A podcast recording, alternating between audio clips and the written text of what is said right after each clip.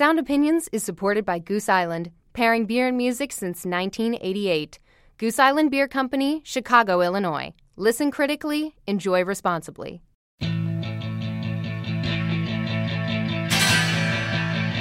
I've noticed a number of peculiar incidents among the members of the student body, all having to do with rock and roll music. Uh, wham bam, betcha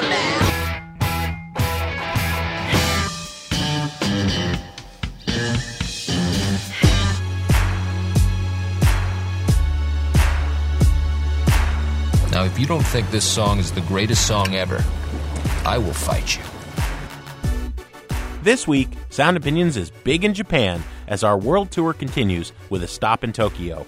I'm Jim DeRogatis from WBEZ and Columbia College. And I'm Greg Kot of the Chicago Tribune. Music journalist Daniel Robson is our guide through the Japanese music scene, from J pop to noise rock. And later in the show, UK singer Jessie Ware's debut album, Land Stateside. That's all coming up on Sound Opinions. You're listening to Sound Opinions, and now it's time for some music news. Well, in North Carolina, way back in the hill, lived my old pappy, and he had him a still. He brewed white lightning till the sun went down, and then you'd fill him a jug and he'd pass it around. Mighty, mighty pleasing, pappy's corn squeezing. White lightning. That is George Jones with a track called White Lightning, a number one hit in 1959 started a decades long run of huge country hits. George Jones died a few days ago at the age of 81. Defining that honky tonk style that you're hearing in that song, a close cousin of uh, rock and roll and rockabilly during that era. He was a wild man, that uh, East Texas singer, George Jones. It took dozens of takes to get that track because George uh, had a drinking problem. You know, to understand this man, you have to understand that he grew up in East Texas, blue collar family. His mother was very religious. His dad was a hard worker. They both loved music, but his dad was also a violent alcoholic and that was a trait that George inherited. The one thing about George Jones that you need to know musically is that he never hid any of it. He never tried to be anything but what he was. You know, there's this cliche about what country music is all about. You know, it's about drinking and divorce and my dog died. George Jones didn't play that as cornpone cliche. He played that for the desperation and the violence and the death that was lurking behind all of those scenarios and brought it into his music. There was an incredible amount of sincerity in that voice. So, all those country hits that he had almost all of them told an aspect of his personal story. Even when he didn't write the songs, he made them his own by the perspective he brought to them. You know, he had this reputation, no show Jones. He started not showing up for gigs due to his drinking issues. But his fans always forgave him because he was so transparent about what was going on in his personal life that I think they saw a lot of themselves in what he was singing about without a doubt, I think one of the greatest singers in 20th century music. You can talk about any genre you want. George Jones was among the greatest. And in terms of heartbreak ballads, I think this guy owned it. He, I think sure. he owned the area. He got married four times. Tammy Wynette was the most famous. All of them ended in turmoil except for the final one. He said his final wife, Nancy, was the one who really pulled him out of drinking and allowed him to have a nice 30 year run at the end of his career. He was kind of the elder statesman of country music. But it was the work that he did in the 60s and 70s, and then capping off with this song that I'm going to play next that really established his reputation. A lot of people think this is the greatest country song ever written. George Jones, with his number one hit from 1980, He Stopped Loving Her Today on Sound Opinions. He said, I'll love you till I die. She told him, You'll forget in time. As the years went slowly by, she still preyed upon his mind. He kept her picture on his wall. Went half crazy now and then. But he still loved her through it all. Hoping she'd come back again. Kept some letters by his bed. It in 1962. He had underlined in red every single I love you. I went to see him just today. Oh, but I didn't see no tears. All dressed up to go away. First time I'd seen him smile in years.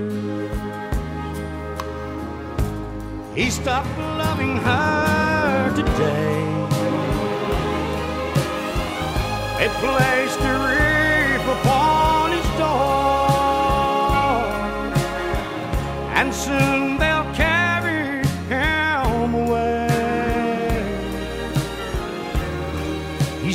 loving her today.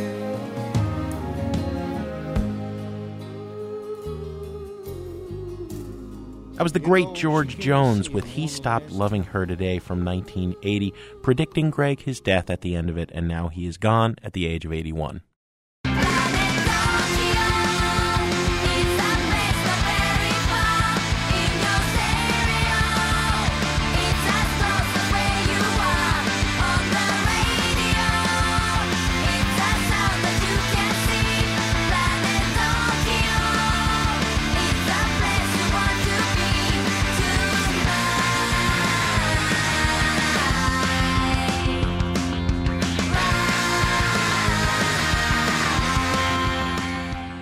Listening to Sound Opinions. I'm Greg Kot here with Jim DeRogatis, and that's the Japanese pop duo Puffy Amiyumi inviting us to visit Planet Tokyo. And that's exactly what we're going to do this week. It's stop two on the Sound Opinions World Tour, our series looking at popular music around the world. Now, remember, a few weeks ago we were in Sweden. Today, it's on to Japan. Greg, Japanese and American bands do share some musical DNA. If you go back to the 50s, that era following the U.S. occupation of Japan after the Second World War, it's not surprising that Japanese musicians were early adopters of rock and roll sounds because they were hearing them from America. There were Japanese surf guitar bands, Japanese rockabilly groups, and plenty of Beatles and Monkees imitators, some of them pretty credible as imitations go. I'm thinking of a band like the Tigers, uh, fronted by teen idol Julie Sawada. The Tigers had Beatles haircuts, a Beatles pop sensibility, and they were singing in crystal clear English.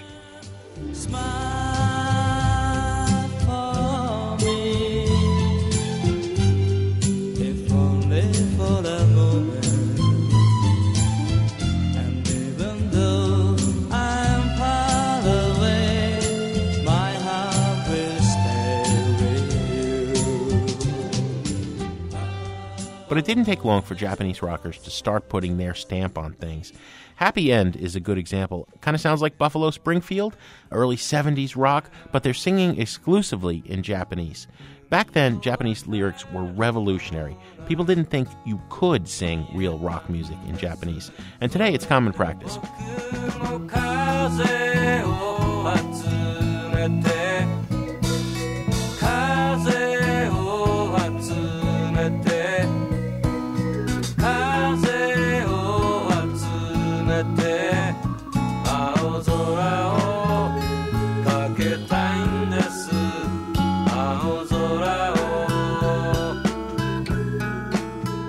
And the scene exploded from there, Jim. You've got electronica, metal, noise, dance pop. Modern Japan seems to have everything, but it, it can be tough to navigate for non Japanese speakers. So we recruited a local to be our guide. Daniel Robson is features editor at the Japan Times and the host of the music podcast It Came from Japan. Daniel, welcome to Sound Opinions. Hello, thanks for having me. We're glad to have you.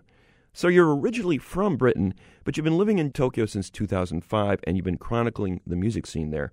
So what got you interested in Japanese music in the first place? Uh, well, the first thing I heard was Shonen Knife. You know, Shonen Knife are a kind of a punk, Ramonesy style punk band from Osaka, who uh, back in those days were touring with Nirvana and stuff like that. I thought uh, it sounded like the craziest thing I'd ever heard. they wrote songs about, uh, well, they still do write songs about ice cream and sweets and uh, rock animals and, uh, you know, crazy stuff like that.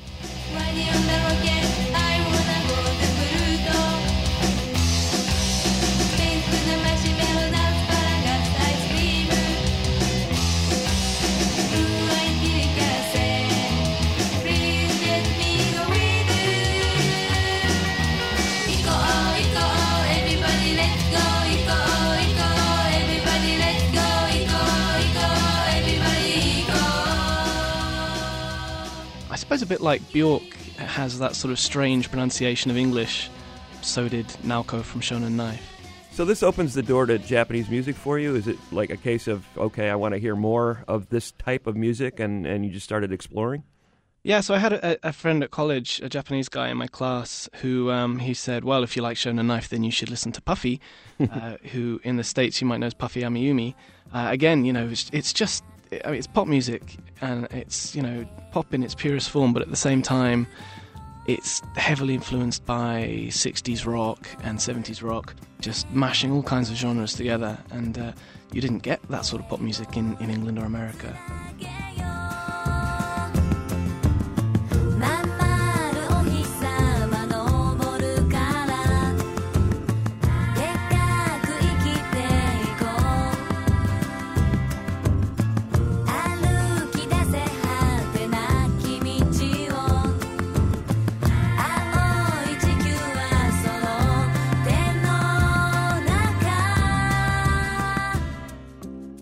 Talking about the 90s now, right? Late 90s. Late 90s. So, how has that music evolved? What have you seen in the last decade or so in terms of that sound and its evolution? How it's changed itself is that J pop has become less interesting. Like, uh, J- Japan was, was in a bubble period in the 80s and 90s, which led to a lot of spending of money on uh, production and a lot of experimentation and taking risks, which, when the bubble period ended and everybody didn't have the money to, to spend, uh, it became extremely formulaic to the point where most J-pop now is kind of unlistenable if you're not if you're coming to it with fresh ears. I mean, you you may know about AKB48. I mean, I shouldn't say unlistenable, but it's really hardcore like pop saccharine pop music. But the underground stuff has just got madder and madder. Well, we definitely want to pick your brain, Daniel, on the underground Mm. music. But before we get too far away from J pop, what is idol music? And how can you have this band AKB48 with with what eighty eight members? Uh, it's mad. I, I recently I actually had to count them up, and it took me half the morning just to tr- triple checking it. Yeah, so the way that works is uh, the guy who produces them, a guy called Yasushi Akimoto, he started out producing a, a group called the Onyanko Club in the uh, 80s, I guess. It was a similar kind of thing. It was a, a group of about around 50 girls, sort of revolving membership, and it was a big hit. Later on, you had groups like Morning Musume in the 90s, who were huge for about you know 10 years, where members would join the band young, and then when they got to a certain age, they would graduate to a solo career, and new fresh members would join the group afterwards. So AKB kind of it was kind of a natural progression from all of that, I guess. It's not actually just those girls in AKB48 because there's also spin-offs. AKB stands for Akihabara, which is the area of Tokyo, the sort of uh, nerd culture uh, capital of Tokyo, Hmm. and that's where they came from. But you also have in Osaka, you have NMB48, which is stands for number 48, which is you know the similar area in Osaka, and you have HKT48 and SKE48 from all the different parts of around Japan.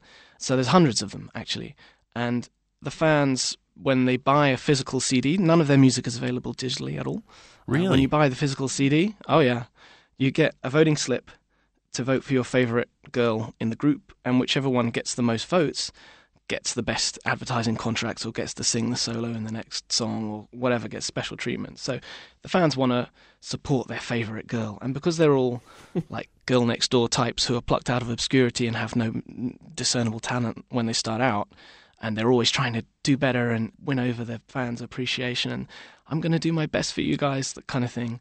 It endears them to the fans. Am I wrong, Daniel, to say there's a little bit of element of Hunger Games here? It sounds a little scary. You know, what happens to the one they don't like?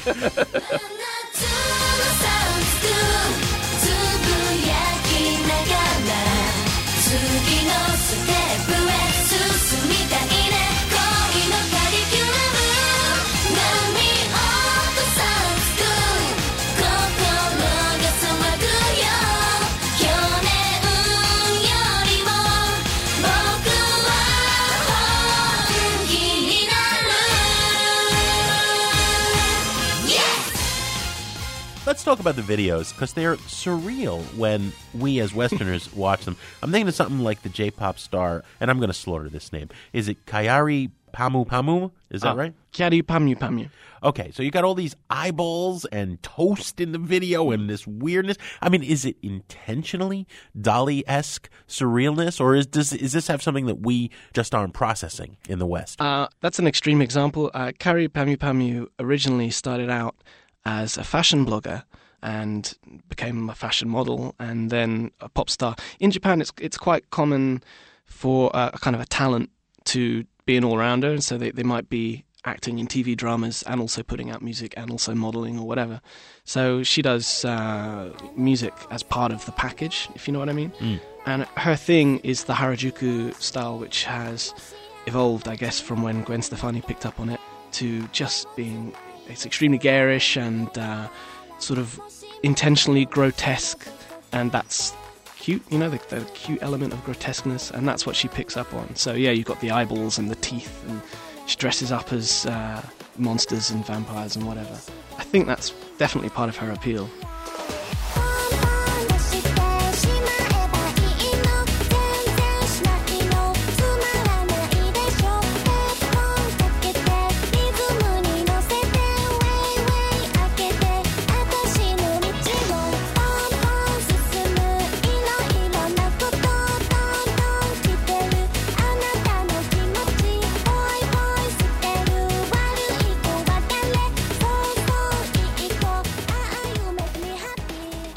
Want to get back to a point you made earlier about the way some of these J-pop stars are marketed, especially the women.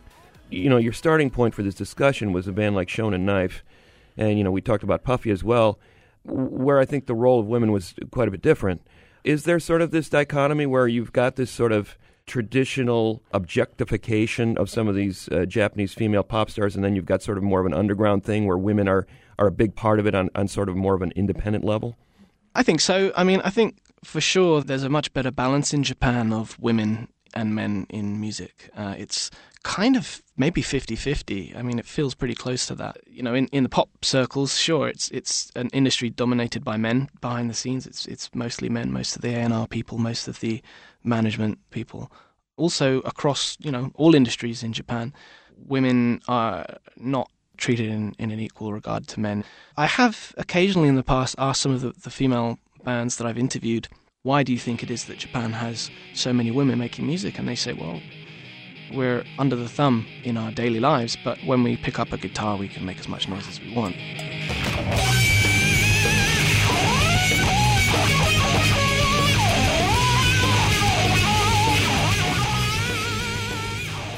When we return, a dive into the Japanese underground with Tokyo based music writer Daniel Robson. And later, we weigh in on soul star Jessie Ware's U.S. debut. That's all coming up on Sound Opinions from WBEZ Chicago and PRX.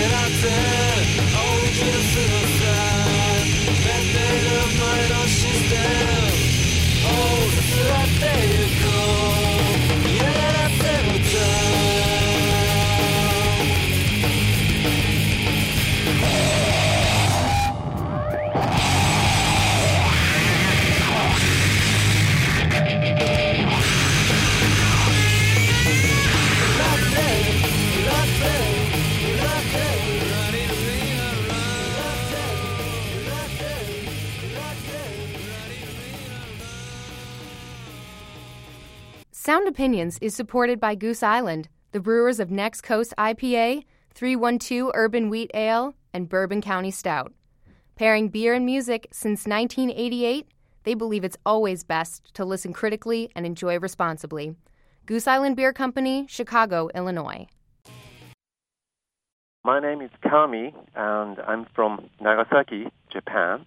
In Japan, in, in a broader meaning, idols are referred as good-looking young male or female individuals or groups singing and dancing, singing about love, um, well, broken heart, and teenage boys and girls admire them and sometimes have a crush on them.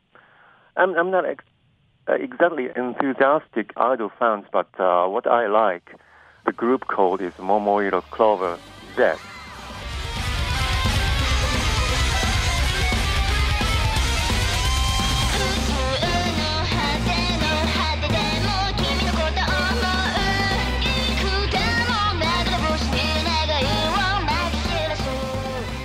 Among all these idols around, to me, that the Momoiro Clover Z is slightly different. They seem to try to go beyond the boundaries of genre. For example, idol, pop, rock, and hip hop, and even comedy.「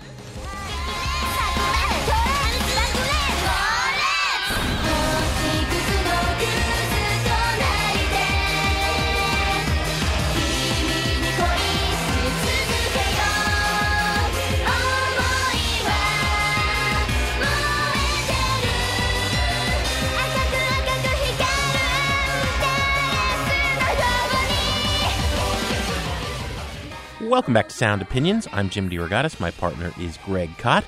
And that was Sound Opinions fan Kami from Nagasaki making the case for the idol group Momo Iro, Clover Z. Greg, we need more names like that in America. this is part of our second stop on Sound Opinions World Tour, Japan. And we're exploring it with Tokyo based music writer Daniel Robson, host of the music podcast It Came From Japan. We've already talked about J pop, Japan's main musical export. Now we're going underground. These are some of the bands that have gotten us excited about Japanese music. For me, Greg, first and foremost, it's the Boredoms. Originally formed in the mid 80s, I think they made their biggest impact in the United States in the early to mid 90s. They were part of Lollapalooza in 1994 when it was the traveling day long alternative rock festival. I will never forget. They're the first act of the day. It's me and these four grungy guys from Oklahoma, the Flaming Lips, standing front and center while we are being pummeled by this noise assault. There's ambient synthesizer washes and there's incredible tribal drumming.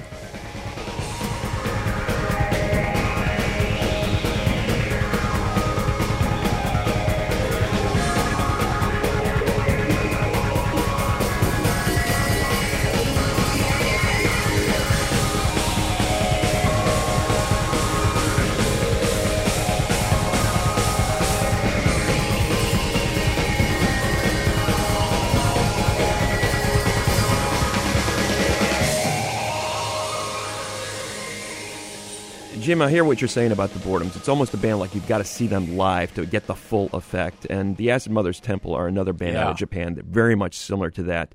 The founding member, Kawabata Makoto, told me that he wanted to combine Deep Purple style hard rock with Stockhausen's electronic music. Hmm. You hear Eastern elements in there, sitars, throat singing like you might hear from the Tuvan tribes in southern Siberia, with this hard driving guitars and rhythm.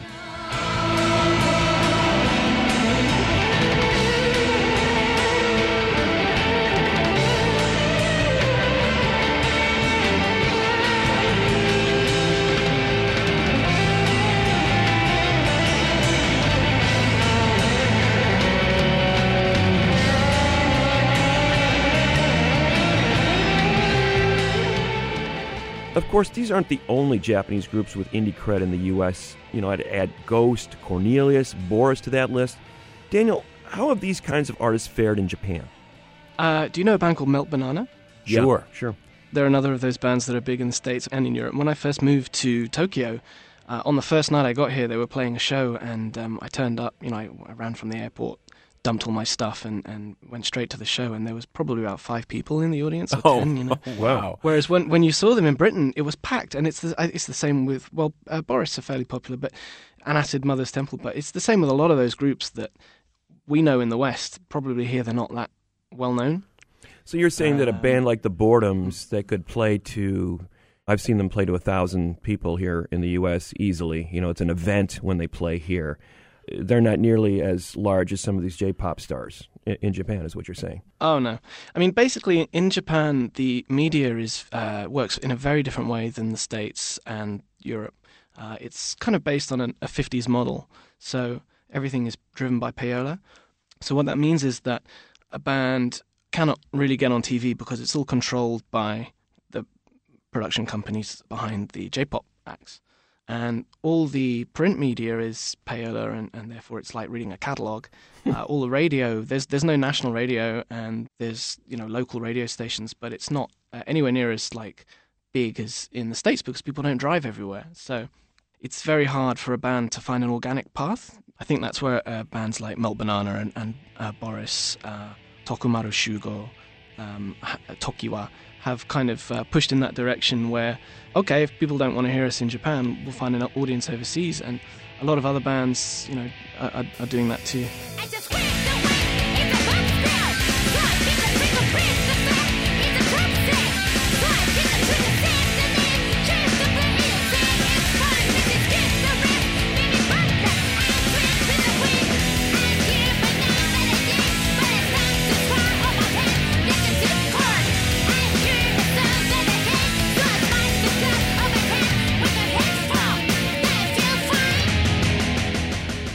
There's no like fanzine culture, no underground sort of media at all to sort of champion some of these underground bands. Oh, there certainly is. So Nico Nico Doga is Japan's equivalent to YouTube, with the difference that you can post comments. They sort of fly over the video picture in real time when you're watching it back, and so it creates a kind of this community thing. Groups like Shinsei Kamattechan, who are completely mental, hmm. in the most complete way,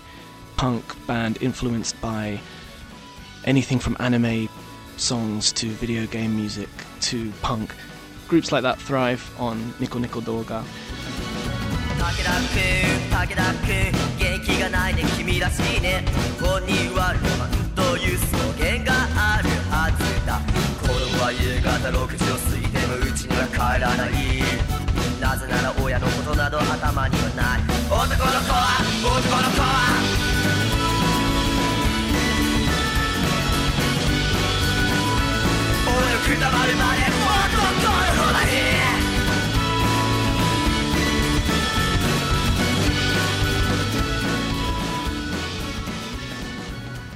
Are there particular bands in the underground, Daniel, that are really in opposition? When you have this music industry dominated by payola, when you have a, a pervasive kind of uh, culture-wide sexism, you know, are there bands that are that are taking that on? You know, is there a pussy riot for Japan?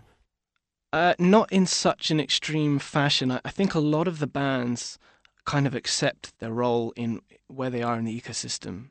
You know, Japan culturally places a great emphasis on where you stand in regard to other people, and you use different vocabulary for people who are more important than you, i.e., they they are higher up in the company or they're older than you or whatever, than you would for somebody who's lower down than you, uh, you know, on, on the pecking order. I think that's reflected in the way that maybe a lot of bands are quite comfortable just playing smaller shows. They just don't believe that it's possible to break through, so they don't bother. And you know, it would be nice to see them be more aggressive, but some of them are. Uh, Sheena Ringo is a hugely iconic female artist who, although you know what she sings is is very much J-pop, it has unusual jazz and rock tinges to it, and a lot of wordplay, and she's very smart.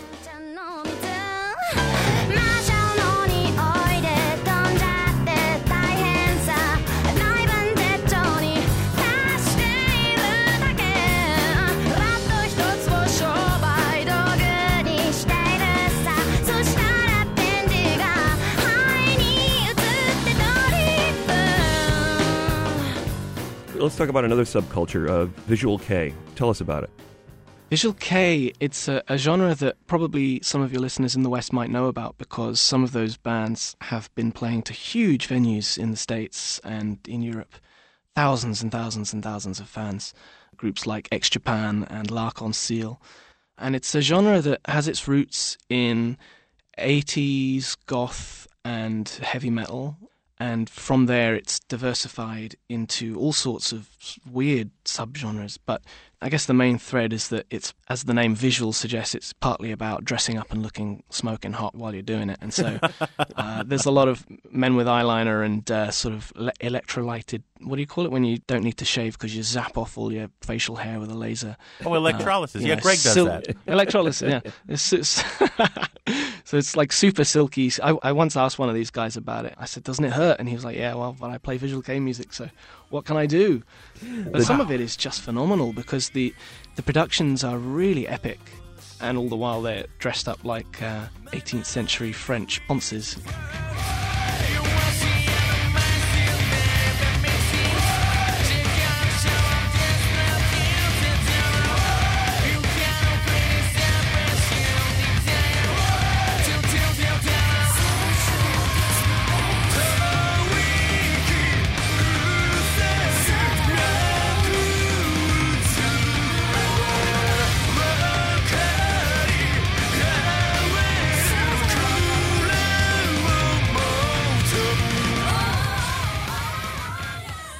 Now, Daniel, I just want a reality check here. Now, we are not being culturally insensitive by thinking that a lot of this is very strange, are we?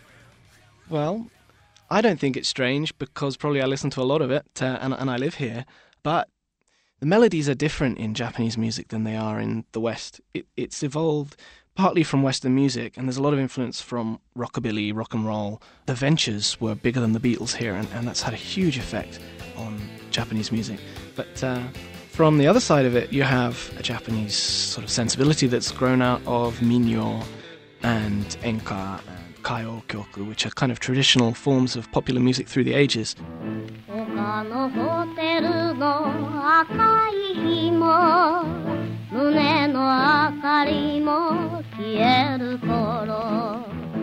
It's merged together to create a sound, a, a, especially in the melody, that's very different than it is in the West, I think. But let, let's look at it from the other side of the funhouse mirror. What are the Western acts from Britain or the U.S. that are appealing to Japan, and why? I mean, there's that age-old joke, you know, Spinal Tap. We're big in Japan, right? So, so what is it that Japanese audiences see in Western acts that they relate to? I mean, basically, Western music isn't that popular in Japan at the moment. Um, it's been on the decline. These days, uh, it's less than 20% of music sales uh, comes from outside of Japan. And the stuff that does sell, it's album driven. So, Daniel, does that mean that the Japanese music industry has been making money, whereas the, the American industry is, you know, falling apart? This week, actually, it was officially announced that the Japanese music industry has become the world's number one uh, Huh. in terms of sales. Which I'm sort of surprised it took that long because Japan's been in the black while everybody else has been in the red for a long time. It is uh, price protected, like many industries are here. So a CD, you know, the price is stamped onto the packaging, and you, you don't shop around for a cheaper deal because it's basically going to be the same price everywhere, uh, and that's a high price. It's uh, uh, for a J-pop CD, it can be about three thousand yen, which is I don't know what the exchange rate is now, but probably like 20, 30 bucks. Oh wow! Um, And no pirating. well, not no piracy, but very little. And recently, it became a criminal offence at the end of 2012 to uh, upload or download music. Really? Um, so, So that's it- yeah. Di- digital has not usurped physical in terms of the way music is distributed. I don't think so. I mean, iTunes took a long time to get going in Japan, and it was only late last year that Sony Japan joined iTunes. Give us a couple of acts that are really going to excite listeners here uh, that may not be familiar to them from Japan right now that you're getting excited about. Well, one band that's uh, they're actually long finished, but it's an example of just how amazing Japanese pop music has been. A group called Judy and Mary, which was a four-piece band, three guys with a female singer called Yuki. Although they were a J-pop band, they just had this rampantly eclectic rock music with these wild guitar lines, just completely uh, huge. And you know how like some bands they'll save the last song on the album is, is the epic song. But Judy and Mary, every song is that epic song with this huge chorus. You know, they, they, they broke up, but they still have a, a lot of influence over bands that are coming up today.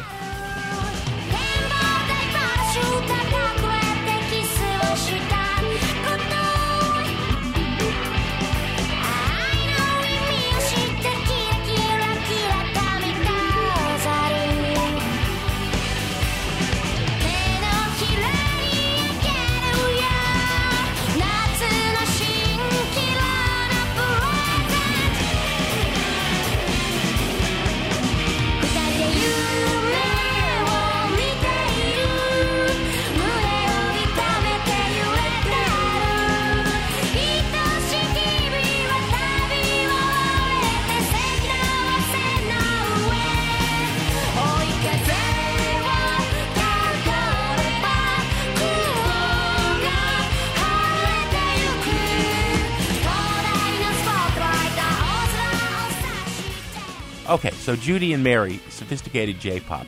What else you got for us, Mm. Daniel? In terms of rock bands, um, there's a group called Mama Drive who are up and coming. They come from Kobe, which is on the west side of Japan, and uh, they make sort of post rock, I guess. It's melodic and it's really rhythmic because a, a lot of Japanese pop music, especially rhythm, is takes a backseat to lyrics and melody.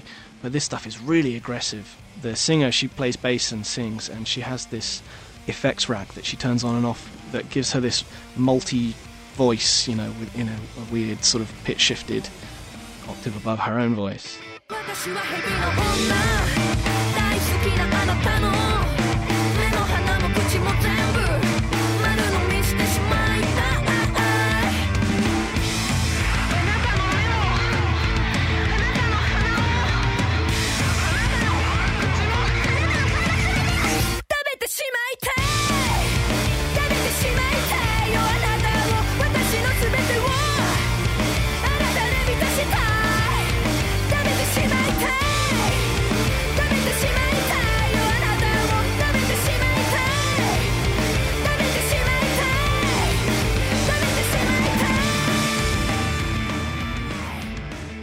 Also, uh, we talked about Kyari Pamu Pamu earlier on.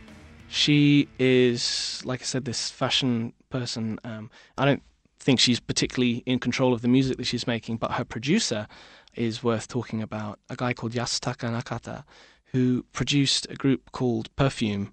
Perfume just exploded, really super tight dance routines and stuff like that. And the music is maximal house with really, really, really dense production. You could turn it up as loud as you possibly can and blow your speakers out, kind of thing. Hmm. It's just amazing.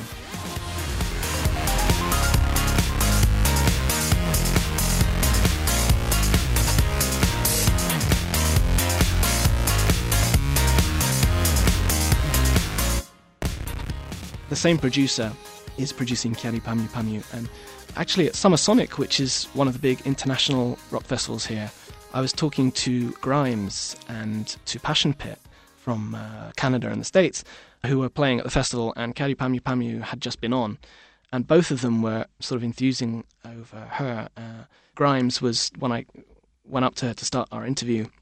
She was busy taking notes on her laptop about production ideas to swipe from Kyari Pamu Pamu. uh, so, you know, I think uh, if he ever worked with an artist in the West, uh, and Passion Pit talked about that maybe happening one day, I think he could be absolutely like a massive producer on a kind of a worldwide level.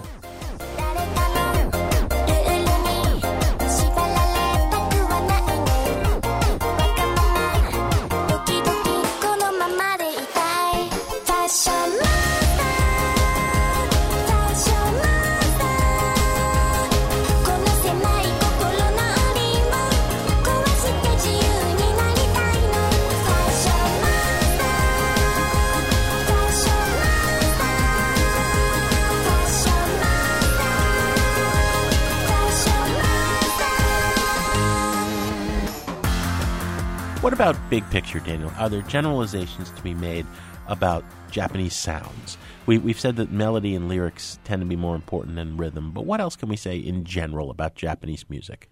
Well, talking, I mean, specifically about pop or rock music, it is heavily influenced by music that's come from the West, and it's also heavily influenced by music that's come from within Japan. Also, recently, uh, video game music is having a huge effect on the younger bands.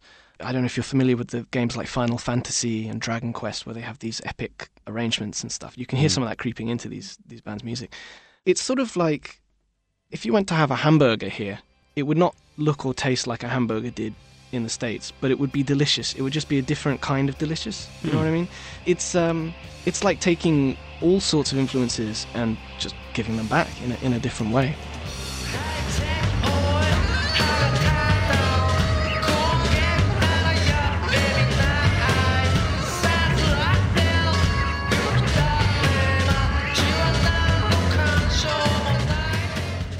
Daniel Robson is features editor at the Japan Times and the host of the music podcast It Came from Japan. Daniel, thanks for joining us on Sound Opinions. Thank you. Yeah, thanks very much for having me. For more about the music we played during this segment, visit the footnotes at soundopinions.org. And we want to hear from you. Who's your favorite Japanese artist, and where should the Sound Opinions World Tour go next? Give us a call at 888 859 1800. We're going to take a quick break on Sound Opinions from WBEZ Chicago and PRX, and when we come back, we'll review soul singer Jessie Ware's U.S. debut, and Greg will drop a quarter in the Desert Island Jukebox.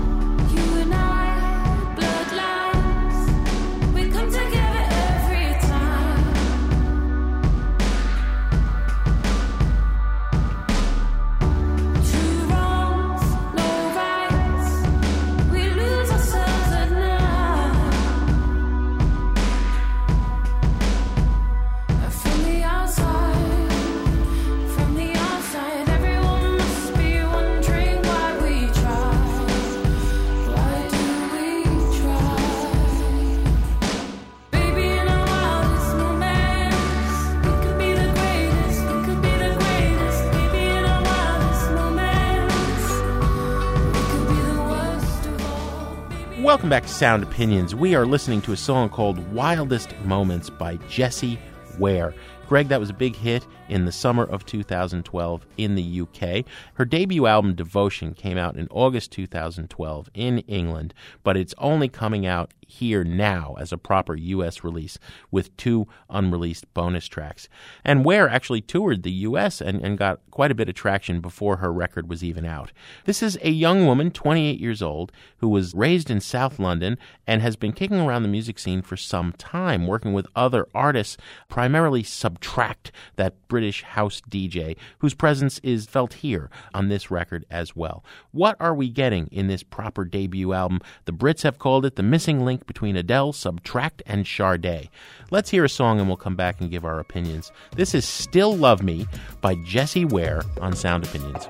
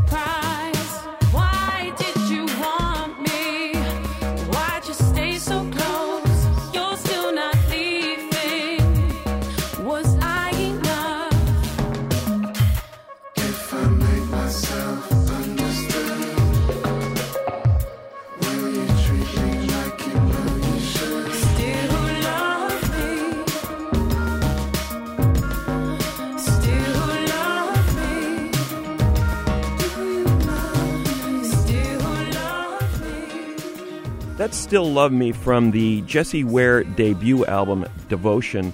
Jim, I love that track. It's all about what's going on outside the margins there. That you know that that shadow play that's going on with her voice and those chiming keyboards. You've almost got a dub reggae feel, but it's not reggae at Yeah, all. But yeah. it, it, it sort of feels that way. And I, I love that aspect of this record. You know, the key for me is that she came up as a background singer. She's very modest. She's got a great voice, but you wouldn't necessarily know it from listening to a number of these tracks. It's all about her voice being another instrument in these subtle, sophisticated textures. Ambience. Now, when I walk, you know, you walk out a word like sophisticated or ambience, a, a lot of people immediately go to boring next. You know, it's like, do I really want to hear this record? But I, there, there's detail here in, in the recording that's very good. The way she uses her voice as an instrument is very good. And the other thing is, I think that restraint is a choice. It's not a limitation.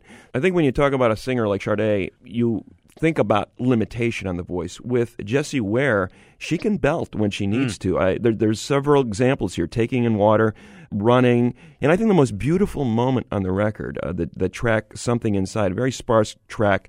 There's a little break where her voice just sort of takes over, and it's just this this angelic, celestial thing going on yeah. there. And you go, "What a great singer she is!"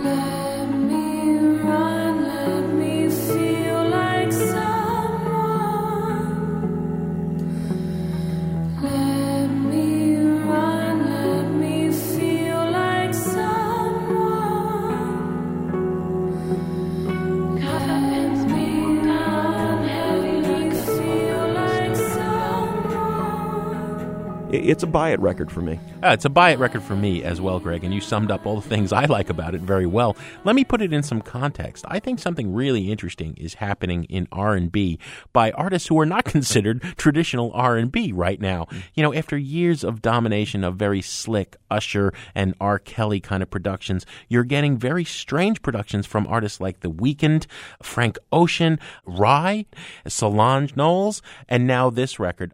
You know, these records have nothing in common, and I don't even know if any of these artists would claim the R&B or soul mantle. But it's in that vein. They're talking about different things, different personal vulnerabilities than the traditional R&B tropes, and the sound, the wild sound experimentation. It's a whole new palette.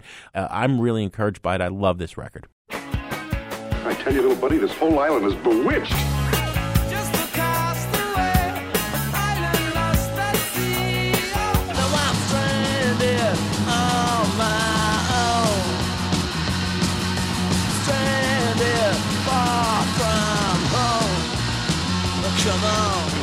Remember, we were shipwrecked together.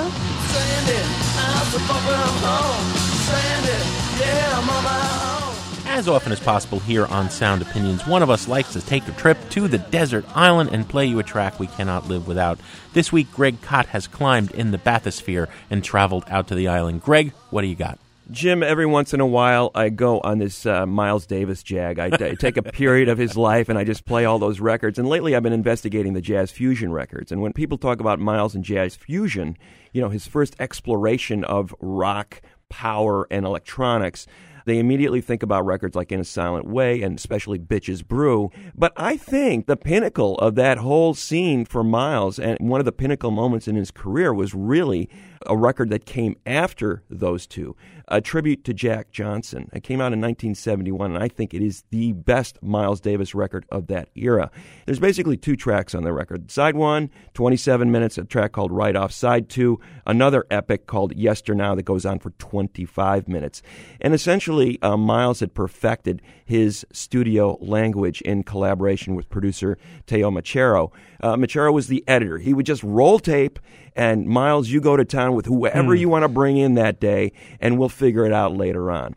Well, uh, Miles was intrigued by what was going on in the records of Jimi Hendrix and Sly Stone at the time, and he brought in players like John McLaughlin on guitar and Billy Cobham on drums and Michael Henderson on bass. M- Michael Henderson had just come off tour with Stevie Wonder. He played on a number of those great Motown sides. Uh, the story goes that McLaughlin shows up early one day, and then Cobham and Henderson wander in, and they're bored, so they just start jamming. Miles walks in a few minutes later. He hears these guys going to town. He's so inspired. He picks up his horn, and people say they'd never heard Miles play quite like the way he does on this track. Normally, he's noted for that muted tone. You know, he he's Mm. he's mellow. He's he's cool. He's laid back. Here, he's got a piercing aggressive tone to his trumpet playing that was really a revelation to all involved. It's impossible, obviously, to play all of these lengthy tracks here, but we're going to jump into the middle of Right Off, where Miles really starts going to town. And one of the reasons he's going to town, not only this heavyweight rhythm section with Cobham and Henderson playing underneath him, but listen to the way John McLaughlin's playing his guitar. It's got this dirty, clipped tone to it that he himself had never really explored previously in his playing. But Miles basically said, play the guitar like you're picking it up for the first time, like you've never heard the guitar before. And he got this out of McLaughlin. It's Miles Davis with Right Off on Sound Opinions.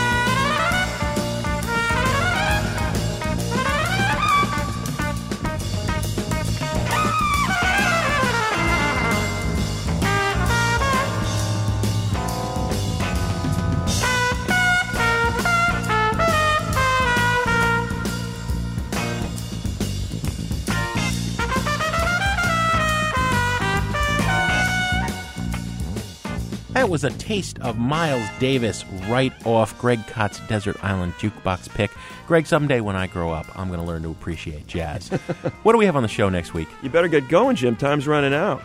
Next week, Jim, we're going to have more hard rock psychedelia for you, an in studio visit and performance from Tame Impala. Greg, as always, we have some thank yous to say on the way out. Sound Opinions is produced by Jason Saldana, Robin Lynn, and Annie Minoff. And our fearless leader, our executive producer, is Torey Southside Malatia. He's turning Japanese. He's turning Japanese. I really think so.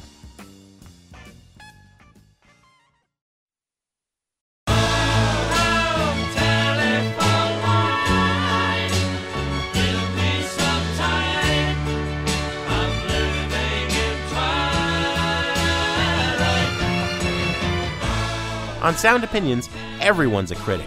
So now it's time to hear what you have to say. New messages. Hello, this is Ross in Indiana. I'm calling about the Nick Drake feature you just did. Um, I discovered Nick Drake in 1998 uh, when the local record store owner handed me a copy of Pink Moon and said, Here, you ought to listen to this. Went home at night and going to bed, and had my headphones on, and I popped in Pink Moon, and my life changed. It written I saw it say Pink moon is on its way.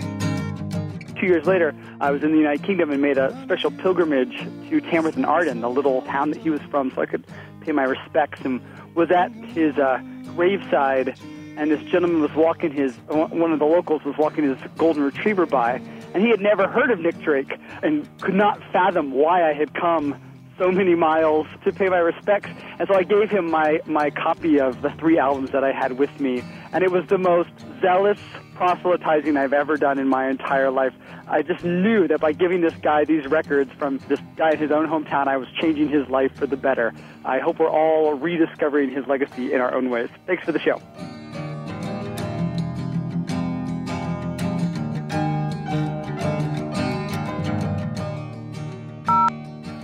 Hi, um, I've been listening to Nick Drake since about 2001, and it so seems so funny to me that you just did a show on him because I just got back to Chicago uh, from visiting my sister, who recently had a really hard time in her life. One day when she was out of the house, I was playing my music, and Place to Be came on, and it really made me break down, but it also made me feel like I was a better sister for her. Those lyrics are so optimistic. When I was green,